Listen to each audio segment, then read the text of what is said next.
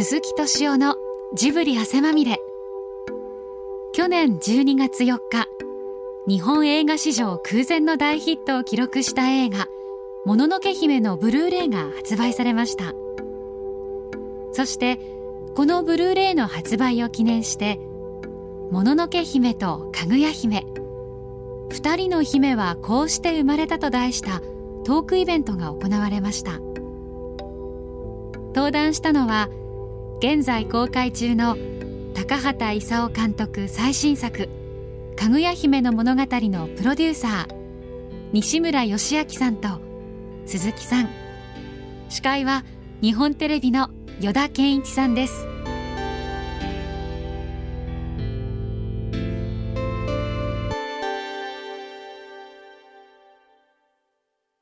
もののけ姫とかぐや姫。はい。二人の姫なんだね並べてみました。俺全然気がつかなかった。はい。ねえななんでもののけ姫とかぐや姫ってまあもののけ姫の時にちょうどかぐやが公開、はい。だからやるのかと思ってたら姫つながりなんですね。そうなん今の今まで気がつかなかったんですか？私分かんなかったよそれ。だジブリ姫シリーズ第2弾なわけですよねかぐや姫が。あそうか。そうです。実は今回ですねお二人にいろいろ質問をいただいておりましてですねこの機会にお答えいただけないかなと思っております、えーまずは鈴木プロデューサー。はい。はい。プロデューサーになって今までで一番印象に残っている経験とは何ですかと。ああもののけ姫ですよね。でもののけ姫ってね2年の歳月をかけて作ろうってで当時2年の歳月でかけて作るってなかなかなかったんですよ宮崎作品で。でそれをですね、まあ、やるわけなんですけれど、まあ、いわゆる僕らの世界脚本をね絵で描いたものつまり絵コンテっていうのをやってねストーリーボードとも言うんですけれど確か出来上がったのが年が明けてすぐだったと思います。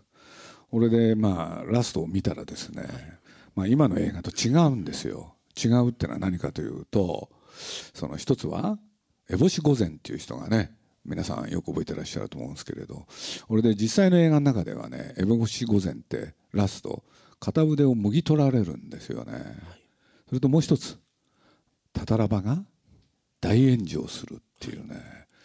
でこの2つがですねなかったんですよ。俺で映画を見るとあ映画って絵コンテをね、要するにものすごくあっさりなんか話が終わるというのはその2つのシーンを除いて構成されたもので、まあ、簡単に言うと今のものよりね15分ぐらい短いんですよ。俺で僕としてはもうね二律背反すごい悩むんですよね。というのはこれなんとかした方がいいんじゃないかっていう思い気持ち？と同時にここで一言言うと映画が長くなるかもしれない。というのは僕にとってはねすごい悩みなんですよ。というのは長くなったらね間に合わなくなる可能性がある。で音楽を久石さんがやってたんで当時代々木にスタジオがあってそこへね皆さんともども行かなきゃいけない。っていう電車の中でねなんかの表紙ですよね。皆さんっつってつい意見を。で僕が言ったのは烏帽子を殺すべきじゃないかと、うん。話のね、まあ、流れで言うとああいう人っていうのはね考えてることはすごく正しいって言って。しかし彼女みたいな人は物語のその構成上一般には死ぬと。そしたら皆さんがね思わずなんていうんですか自分が電車の中にいることを忘れたんでしょうね。いきなりね「そう思ってたんだ鈴木さん」っつって言い出して。いや俺もねあれもう気になってしょうがなかった。っていうんで僕も。それともう一つついでだから言っちゃおうと思って言ったのが、まあ、宮さんの作品ではその主たる舞台だったその建物が必ず最後燃えてるじゃないかと。炎上してるじゃないかと。でそれをやることで映画を見た気になる。って言ったらもう皆さんね頭の中にもうそのことがいっぱいで、だから久石さん着いた時もね久石さんのスタジオへ本当は音楽を聴いてそれについて意見言わなきゃいけない。ところが久石さんに対してねあのラストシーンの、えーコンテ見たでしょうと。どう思いますかっつってね。そのことばっか話してね。久石さんの音楽全然聴かないっていうね。聞いたんだけど全然感想を述べないっていう。で久石さんが目を白黒させてたのをよく覚えてますね。いやこれ本当にねやっぱり悩むんですよね。皆さんどんな仕事でもねそういうことあると思うんですけれどね。やっぱりここで行っちゃったら伸びるかもしれない。俺で僕はあの覚悟を本当にしたんじゃないんですよ。覚悟を本当にしたんじゃない。ただつい出ちゃった、うん、うん、そういう時ってあるんですよね。これであとはねもうしょうがない。やれることをやろうって。そしたらまあ本当にねそこからその最後のシーンまあ、実はねやっぱりもう間に合わないって僕もどっかで思ってたら3月にですねね宮さんがいたあるスタジオでテレコムっていうところがあるんですけどねそこの人たちがね全員手伝ってくれることになってでまあそれによって事なきを売るんですけれど、まあ、その時宮さんがね「援軍が来た」っつったのをねいまだによく覚えてますね。映画の一場面みたいですねそれ自体。まあそうですね。もう一つのドラマですよね、うんあとまあ他にもいろいろ頂いてるんですけど宮崎監督高畑監督それぞれが描かれるヒロイン像の違いというのをお二人に教えていただきたいということなんですけども。いや分かんないですけどあのね 分かんないですね。ヒロイン像の違い。ただ高川さんヒロイン像とまあ、はい、多分関係してくるんですけどね、はい、あのー、こうあってほしいっていうことをお客さんが思うじゃないですか映画見てると、そうじゃなくて高川さんは実際こうだっていうのを描きますね。あの人間ってこうあってほしいっていうことがね希望が必ずしも叶えられることばっかじゃない、はい、あの人生生きたらこういうこともあるだろうっていう、はい、その人生こうあるこういうこともあるだろうっていう現実を、はい、あのヒロインに経験させるっていう。それ現実的な映画を作ろうとしてるしあのそれによって映画の中と現実をき、まあ、切り結ぼうとするっていう。そういう映画を作ろうとしますね高橋さんは。一方宮崎さんっていうのはそこと対比するとどうなんですかね杉さん。いやだからねこういうことだと思うんですよ。宮さんっていうのはね男性っていうのは男っていうのは強いものであると、はい、つまり女性を守んなきゃいけない。だからまあ彼の描くものっていうのは常にエスコートヒーローってやつですよね。エスコートしていくっていうんですかね。でもこれ見方変えるとね、はい、なんで女性は守られなきゃいけない、でそれで言うとねあの高橋さんの作品はね、はい、その登場するヒロインが守られるべき存在じゃないよね。そうですね、うん、要するに一人の人間として、はい、女性である前に一人の人間としてすっくと立ってる。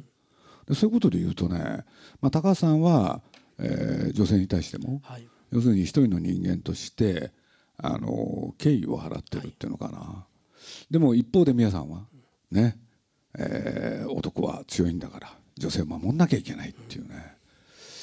まあいろんな考え方あるなっていう。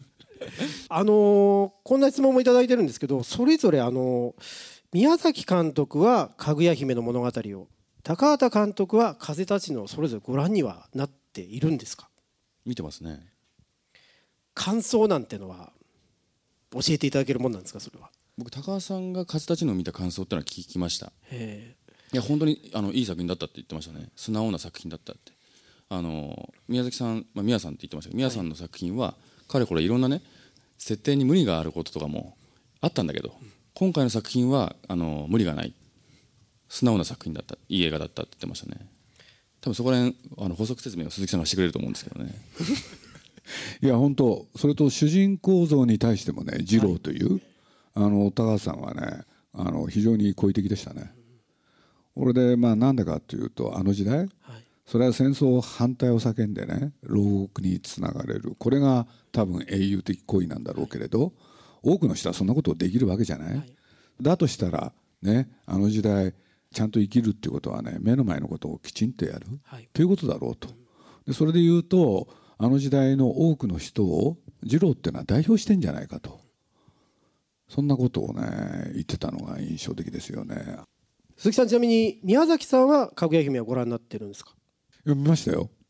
何とおっしゃってました？あのー、ちょっと前段から始めるとですね、はい、皆さんいつ見るんですかってそれは聞きますよね、はい、そしたらあの、まあ、僕らの映画ってあの、ね、0号初号ってまあね完成品の1個前のやつの0号といい、はい、完成品を初号っていうんですけどね05初号はね、まあ、五反田にある今近っていうとこ行かなきゃいけない、はい、いや俺はそんな遠くまで行きたくないから、ね会社で見るよと、うん、あれ会社でやるんでしょ、はい、って言うからまああの初号の次の日やりますねって言ったら俺はそこで見るって言って。たんですよ。そしたらねなんかそれが一月ぐらい前でだんだん近づいてきたらねあれ鈴木さん初号っていつだっけとかね。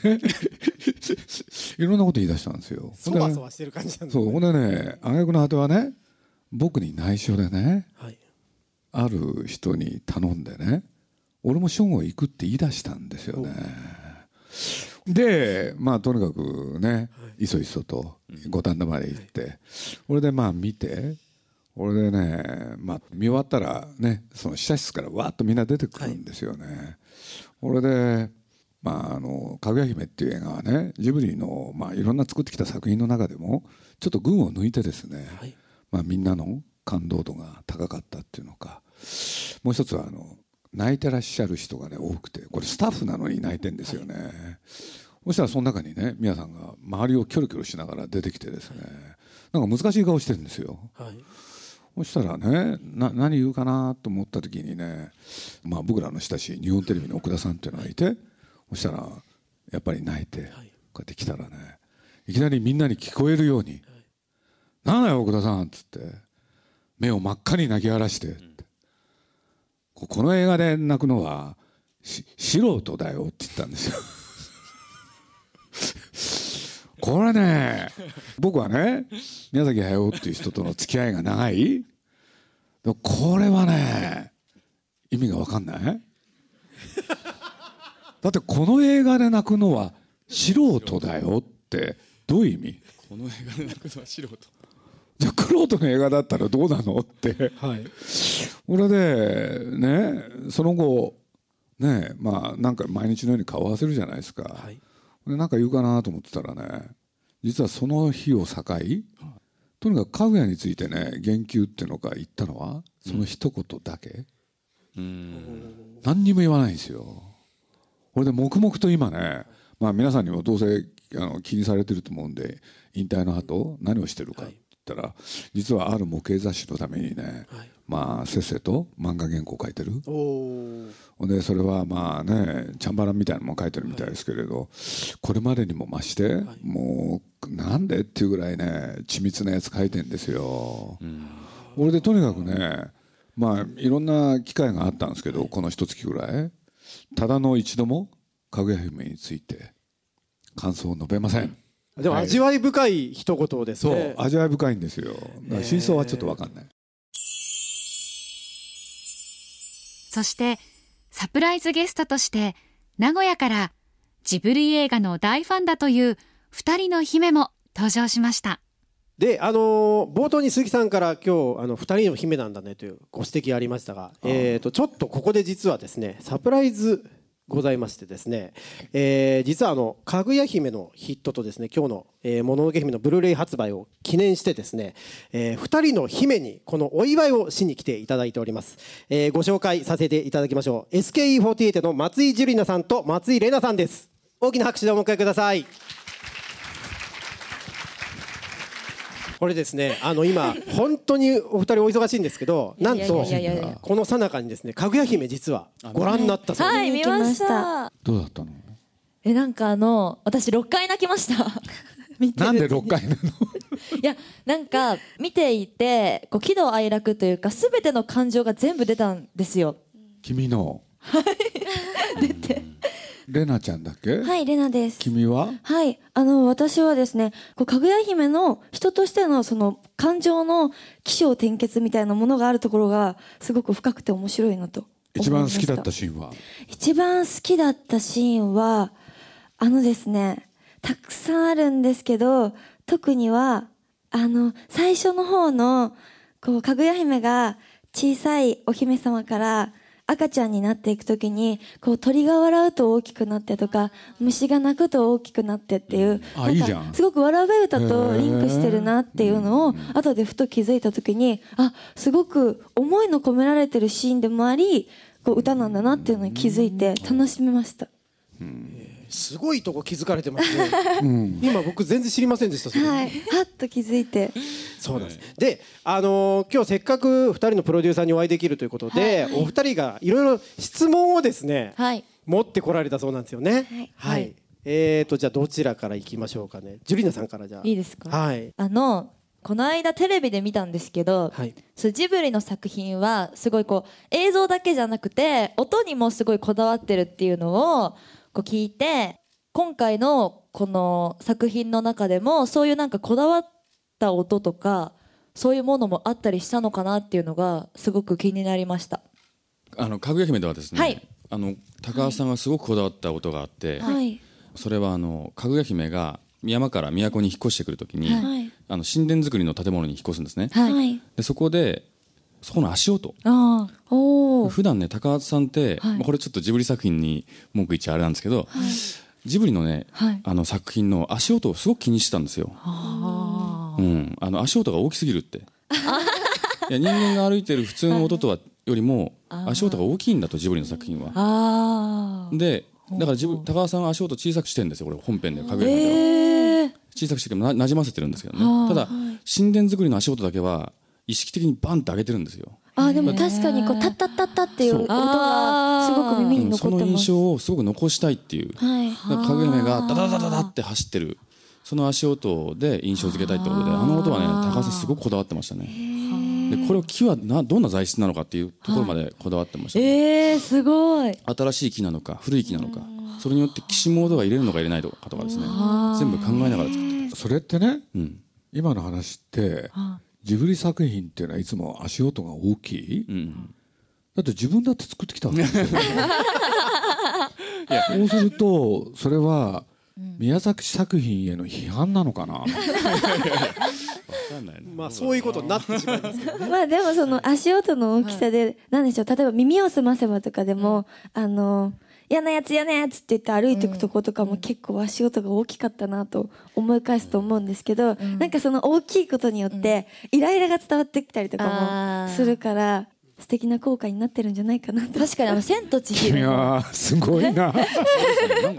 でも「千と千尋」も走って階段降りるシーンとかあるじゃないですか。あそことかもすごい印象的なんですよ。だからなんか本当にね逃げてたりとか、階段を勢いよく降りたらああいう音がするんだろうなっていうのは思うのでなんかそういう音ですごいなんだ印象に残るシーンとかもすごくあるのででもそういう一つ一つの音ってすごい大事なんだなって思います。レナさんも質問を考えてきていただいたんですよね。はい、あの、ジブリ作品ってご飯が結構食べることっていうのがすごく大事にされてるなっていうのも思ってであのどの作品のどの料理が今まで見た中で一番美味しそうだったかっていうのをちょっとお聞きしてみたいなって。全部美味しそう。私あのもののけ姫のあの白いおかゆがすごい美味しそうだなと思うんですけどはい。どうでしょうか？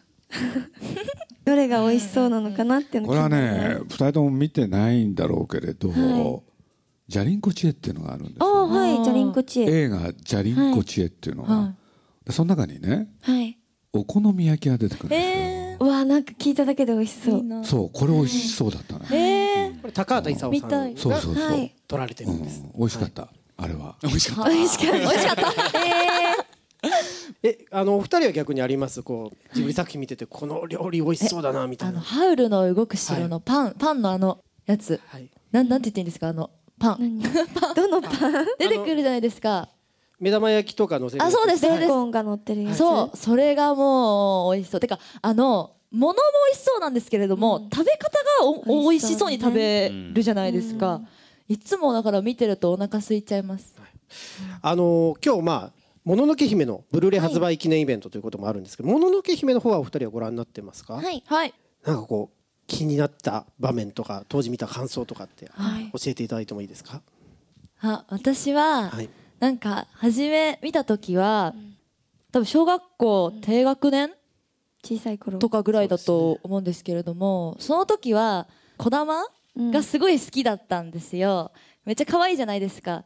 だから児玉が好きだったんですけど最近になってデイダラボッチがすごい好きになったんですよ。昔その時はすごいあの怖かったんです。デイなんか。ダラぼっち好きな人初めて。違う怖かったんですけどですけどね。はい。なんか最近になってなんかなんか切ないというかなんか見ると切なさを感じるところがなんかなかなかこういうキャラクターっていないなと思ってすごい最近好きになりました。とじゃあ顔なしも好きですか？あ好きですね。系ですよね。はい。レナさんはどうですか、はい、あの私は公開した時に小学1年生ぐらいだったので、うん。あの両親と見に行ったんですよ、でその時に一番衝撃的だったのは最初に出てくるたたり神が衝撃的で今ジブリ作品の中で一番好きなキャラクターはたたり神です。えー。頭おかしいんじゃない？か あのなんていうんですかね 子供ながらに、あんな動きをするアニメーションっていうものを、なまあ見たことないよそれまでね。見たことがなくて、なんかこう渦を巻くように動いていく感じとかがすごいなと思って で劇場でたたり神のそのぬいぐるみが売ってたんですよ。売ってたんです。嘘確か。でもあの売ってなかったのかもしれないですけどなんか置いてあったんですね。その展示物として。でお母さんにこれが欲しいって頼んだらそんなものを買ってあげれないわ。まあ確かに家にたたり神はいらないですよね。でも今でもすごく出てくるとわーってなって。ワクワクしますすごく。あの動きに。なかなかな二人ですね鈴木さん名古屋ですね。変わってると言われます。僕ねちょっとね AKB さんにはい。言わなきゃいけないことがあるんですけど、はい。あのね映画がね最後終盤遅れてきたんですよ。はい。制作がね。制作が。あはい。でその制作がなぜ遅れたかって色がつかなかったんですけど、はい。あのね、色をチェックしてる人間がですね、はい。あの AKB のファンではい。あの色チェックしないでね iPad ではい。プロモーションビデオばっか見てたんですよ あ本それで当ですか？それで制作遅れちゃったんでねちょっと 今日複雑な気持ちでちょっと。二人かぐや姫公開延期の原因は AKB48 にあっいやそれけたみたいな。公開延期じゃなきゃ制作が本当あ遅れたんです制作延期。えー、すごい。大変。ですあのーただ本当に評判がいいんで、で特に女性がね、あのー本当に感動してくれて、まあ、まあ本当鈴木さんのさっきの言葉じゃないけど尋常じゃないあの評判があの、はい。ジブリにも届いてましてですね、あのみんなに見てもらいたいなと思います。というわけでスペシャルゲストともにお送りしてまいりました、えー、4人のゲストの方に改めて大きな拍手をお願いします。どうもありがとうございました。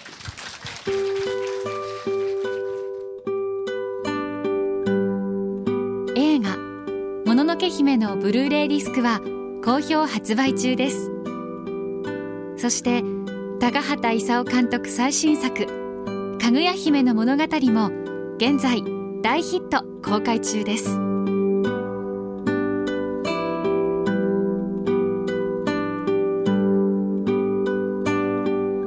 鈴木敏夫のジブリ汗まみれ。この番組はウォルト・ディズニー・スタジオ・ジャパン。町のホットステーションローソン。アサヒ飲料。